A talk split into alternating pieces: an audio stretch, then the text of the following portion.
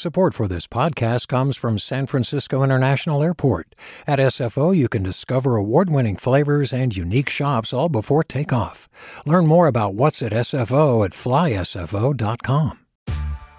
Hey there, this is Brittany Luse from NPR's It's Been a Minute. KQED's podcasts like The Bay, Bay Curious, Mindshift, Right Nowish, and more all tell the stories of the Bay and beyond with reliable, human centered journalism. They aim to inspire, make you think, entertain, and expand your understanding of the place you call home. Here's how you can support podcasting at KQED. Showing your support is easy, and you can join Brittany in supporting KQED Podcast too at donate.kqed.org slash podcast. That's donate.kqed.org slash podcast. From KQED. Good morning. This is the California Report. I'm Saul Gonzalez in Los Angeles. The number of children in Los Angeles County hospitalized with COVID jumped nearly 190% last month.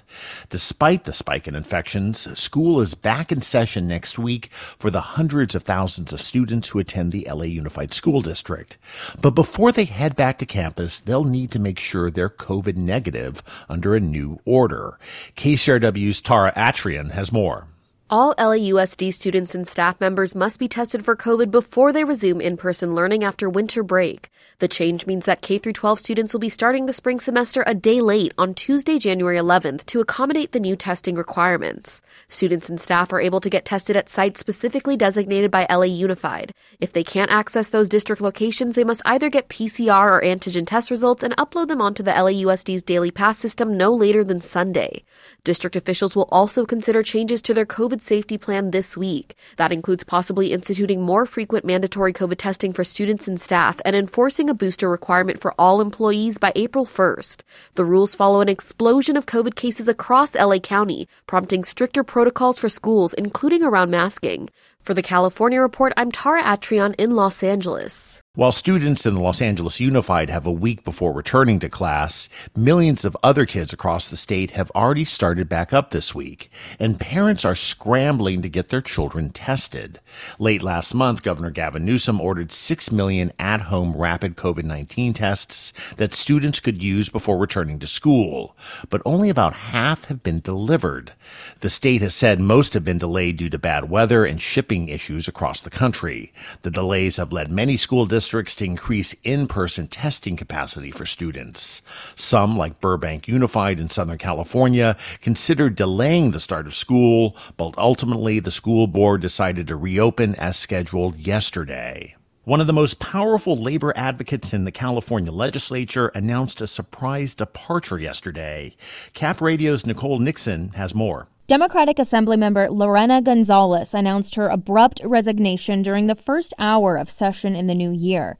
She's leaving the assembly to work with the California Labor Federation, which advocates for 1,200 unions across the state. The opportunity to serve in this capacity doesn't come up but every few decades. And as I think you all know, serving working Californians is my singular priority. Gonzalez has authored dozens of envelope pushing labor laws, such as a requirement that companies reclassify most contract workers as employees, and a new law meant to crack down on Amazon warehouse quotas. The San Diego Democrat recently completed breast cancer treatment. She'll lead the Labor Federation in July when longtime chief Art Pulaski retires.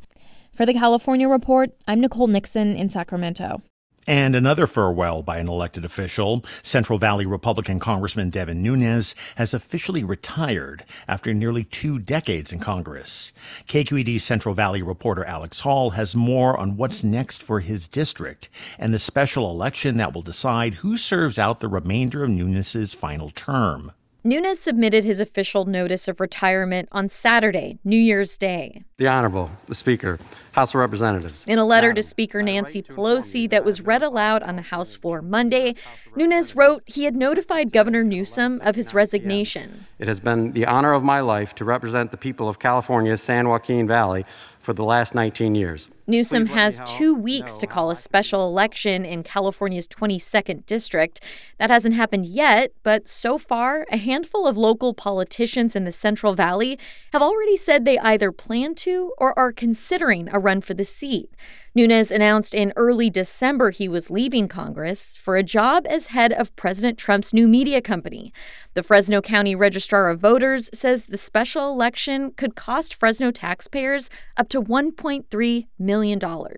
For the California Report, I'm Alex Hall in Fresno. What should we expect to see happen in Sacramento this year? We talked about that with Anthony Rendon, the Speaker of the California State Assembly, who's a Democrat.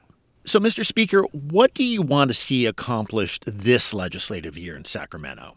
Quite a bit. I mean, obviously, we know there's incredible problems with housing, the housing market, and homelessness in this state. So we're definitely going to continue working on housing. We have a new housing chair this year, Assembly Member Buffy Wicks, and looking forward to, to her service in that role. Climate action. And then obviously, we know there's tremendous income and, and health disparities in the state, we saw those sort of multiplied because of COVID. We're going to continue to to work on that as well, and, and one of the ways of doing that is making sure we're we're boosting our economy. The governor is going to unveil his proposed state budget in the coming days. Um, what should be in it?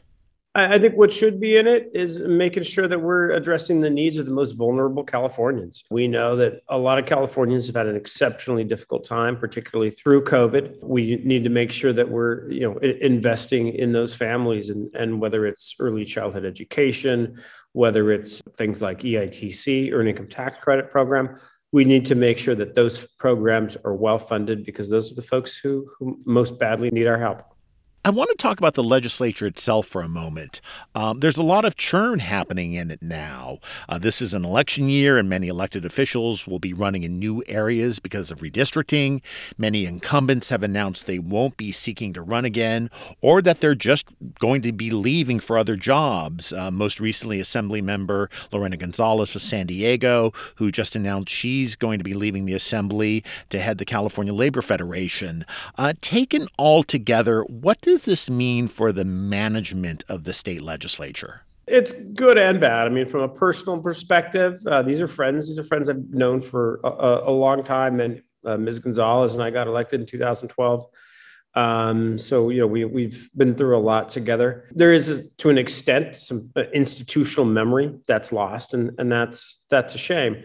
But at the same time, I mean, we're a caucus of 60 strong, or at least we were before recent resignations. We're now a caucus, I think, of about 56 strong. Um, there's a tremendous amount of talent in, in our body. So this provides new opportunities, new chairmanships uh, for a lot of members. And I think, you know, those new perspectives are, are, are interesting to have someone just, for example, Eduardo Garcia is the new chair of utilities. He comes from a district that's very unique, the Coachella Valley all the way down to the Mexican border, all the way across uh, to the Arizona border. Very unique topography, very unique district. To have him in the role of utilities chair, I think speaks to a different part of California. It's very different than the Bay Area, very different than Los Angeles, very different than San Diego. And I think uh, making sure that those voices are sort of part of the chorus here uh, in the Assembly is incredibly important. And finally, Mr. Speaker, what do you say to the Californians listening who are just really concerned about the state of the state? I mean, they point to a third of Californians living at or near poverty, home prices that continue to go up and up, a homeless crisis that just seems to grind on I, I can go on about other topics. Do you think we're fundamentally making inroads into the big problems that most concern Californians? I think we're trying to address those problems, and I, I always, uh, I always say if, if we hadn't done the like earlier, I talked about spending twelve billion dollars over two years on on homelessness. What would the homeless crisis look like if we weren't being aggressive, if we weren't pursuing big policy ideas? So uh, for us, we're going to continue to be ambitious, and we're going to continue to be ambitious because we know the problems, as you said, are are profound. All right, that is Anthony Rendon, Speaker of the California State Assembly. Thanks so much for joining us on the California Report. Appreciate it. Take care. And tomorrow we'll hear the perspective of a top Republican in Sacramento, the leader of the Republican caucus in the state Senate, Scott Wilk. Hi, I'm Sasha Khokha, host of the California Report magazine. Every week, we bring you stories about what connects us in the giant, diverse Golden State. Because what happens in California changes the world. I love this place. We were once seen as like the place to be, California. The land of milk and honey. That's where you go to Sunshine State, but we just have challenges right now. KQED's California Report magazine. New episodes drop every Friday, wherever you get your podcasts. Hi there, I'm Randa Fattah from Throughline. If you're listening to this podcast, you know that KQED produces exceptional storytelling that keeps you informed, inspired, and entertained. Their podcasts cover issues from your neighborhood to the entire country and everything in between. Support this work today. You can help us continue to bring quality podcasts to your ears. Just head to donate.kqed.org slash podcast. That's donate.kqed.org slash podcast. Let's turn to education in dollars. A state lawmaker wants to change how schools are funded. He says the proposal will lead to an additional $3 billion a year for school districts. KQED's Vanessa Rancaño reports. State Senator Anthony Portantino's SB 830 would fund schools based on how many students are enrolled instead of how many show up for class, and would guarantee no district receives less funding under the new system. Portantino says the state budget surplus creates an opportunity to act. We know that the pandemic has had long-standing impacts on student achievement and mental health. We want to make sure that as we come out of it and as the state has the resources, we're going to invest it in our most precious resource, which is the young people, our children, our neighbors' children, and children across the state of California. California is one of only six states that rely on average daily attendance, or ADA, rather than enrollment to determine funding. California School Employees Association President Shane Dishman says that disadvantages schools in lower income communities where absenteeism rates tend to be higher. The truth is, attendance based funding punishes students in schools that most need the state's financial support. Tying funding to attendance has been touted as a way to hold schools accountable for absenteeism. To address those concerns, this legislation would require schools to spend at least half the additional funding to address student absences. For the California Report, I'm Vanessa Rancaño. A judge in San Francisco has signaled he may be willing to extend Pacific Gas and Electric's federal court probation beyond its scheduled end later this month. KQED's Dan Brekke reports. U.S. District Judge William Alsup oversees PG&E's probation for a 2016 conviction connected to the San Bruno gas pipeline disaster. Alsup has used the five-year term of probation to try to force the utility to improve the safety of its electrical network, even as PG&E power lines have continued to ignite one devastating fire after another. Alsup expressed frustration with that record during a probation hearing yesterday. He told federal prosecutors he'd be willing to consider extending the the probation if they ask him to do so. PG&E has argued that federal law bars the judge from adding on to its sentence, but prosecutors say the law on the question is unclear. They told Alsup yesterday they will advise him later this week on how they'll proceed. For the California Report, I'm Dan Brekke. Over 24,000 residents in Nevada, Placer, and El Dorado counties are still without power this morning, more than a week after massive snowstorms pounded the region. With more, here's KQED's Chloe Veltman. According to PG&E, the outage has affected around 375,000 customers across their entire service area, many of whom have been snowed in without access to light, communications and heat. Longtime Grass Valley resident Brian Terhorst is a wheelchair user who uses a ventilator to breathe. He's been through power outages before, but this one has been different. One, because I wasn't able to leave the property, and two, because it was cold so yeah, it's it's high stress. A spokesperson for the Nevada County Sheriff's Office says all county maintained roads are now open to at least one lane of traffic. Local authorities plan to review events once things are back to normal with a view to improving response times and resources. For the California Report, I'm Chloe Veltman. And finally, the tributes are still pouring in after actress Betty White died last week at the age of 99. And the latest honor from LA's food scene is handheld, simple, and a nod to White's love of animals. Pink's Hot Dogs in Hollywood this week will be selling their so-called Betty White Naked Hot Dog. 100% of the proceeds from their sale will go to the LA Zoo, according to the restaurant's owner, Richard Pink. She was a big supporter of the LA Zoo, and we so admired that.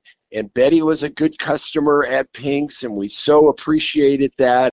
And Pink told KCRW in Santa Monica that she liked her hot dog simple, and that's where the name came from. Whenever I asked her, Well, what do you want on it? She says, I don't want anything on it. I just want beef in a bun. That's it. That's how I like it. I said, Great. And then she would say to me, And you can tell everyone that Betty White gets naked at Pink's. The fundraising will take place through January 9th at the original Pink's Hot Dogs on La Brea near Melrose. I think I'll be going myself for a dog. And that's the California Report for Tuesday, January 4th. We're a production of KQED Public Radio. I'm Saul Gonzalez. Thanks so much for listening and have a good morning. Support for the California Report comes from Paint Care now, with 800 drop off sites in California where households and businesses can recycle their leftover paint. More at paintcare.org. Personal Capital helping people take control of their finances with financial tools and objective advice from a fiduciary advisor, personalcapital.com, and Eric and Wendy Schmidt, whose philanthropy includes Schmidt Futures, focused on finding exceptional people and helping them do more for others together on the web at schmidtfutures.com. Hey, it's Avery Trufelman, host of Articles of Interest. And I've got to say, I've been a fan of KQED ever since I was a little kid and I would come out to San Francisco to visit my grandma. It was just what we'd always turn on every time we got in the car, every time we were making dinner and turning on the radio. It was always KQED.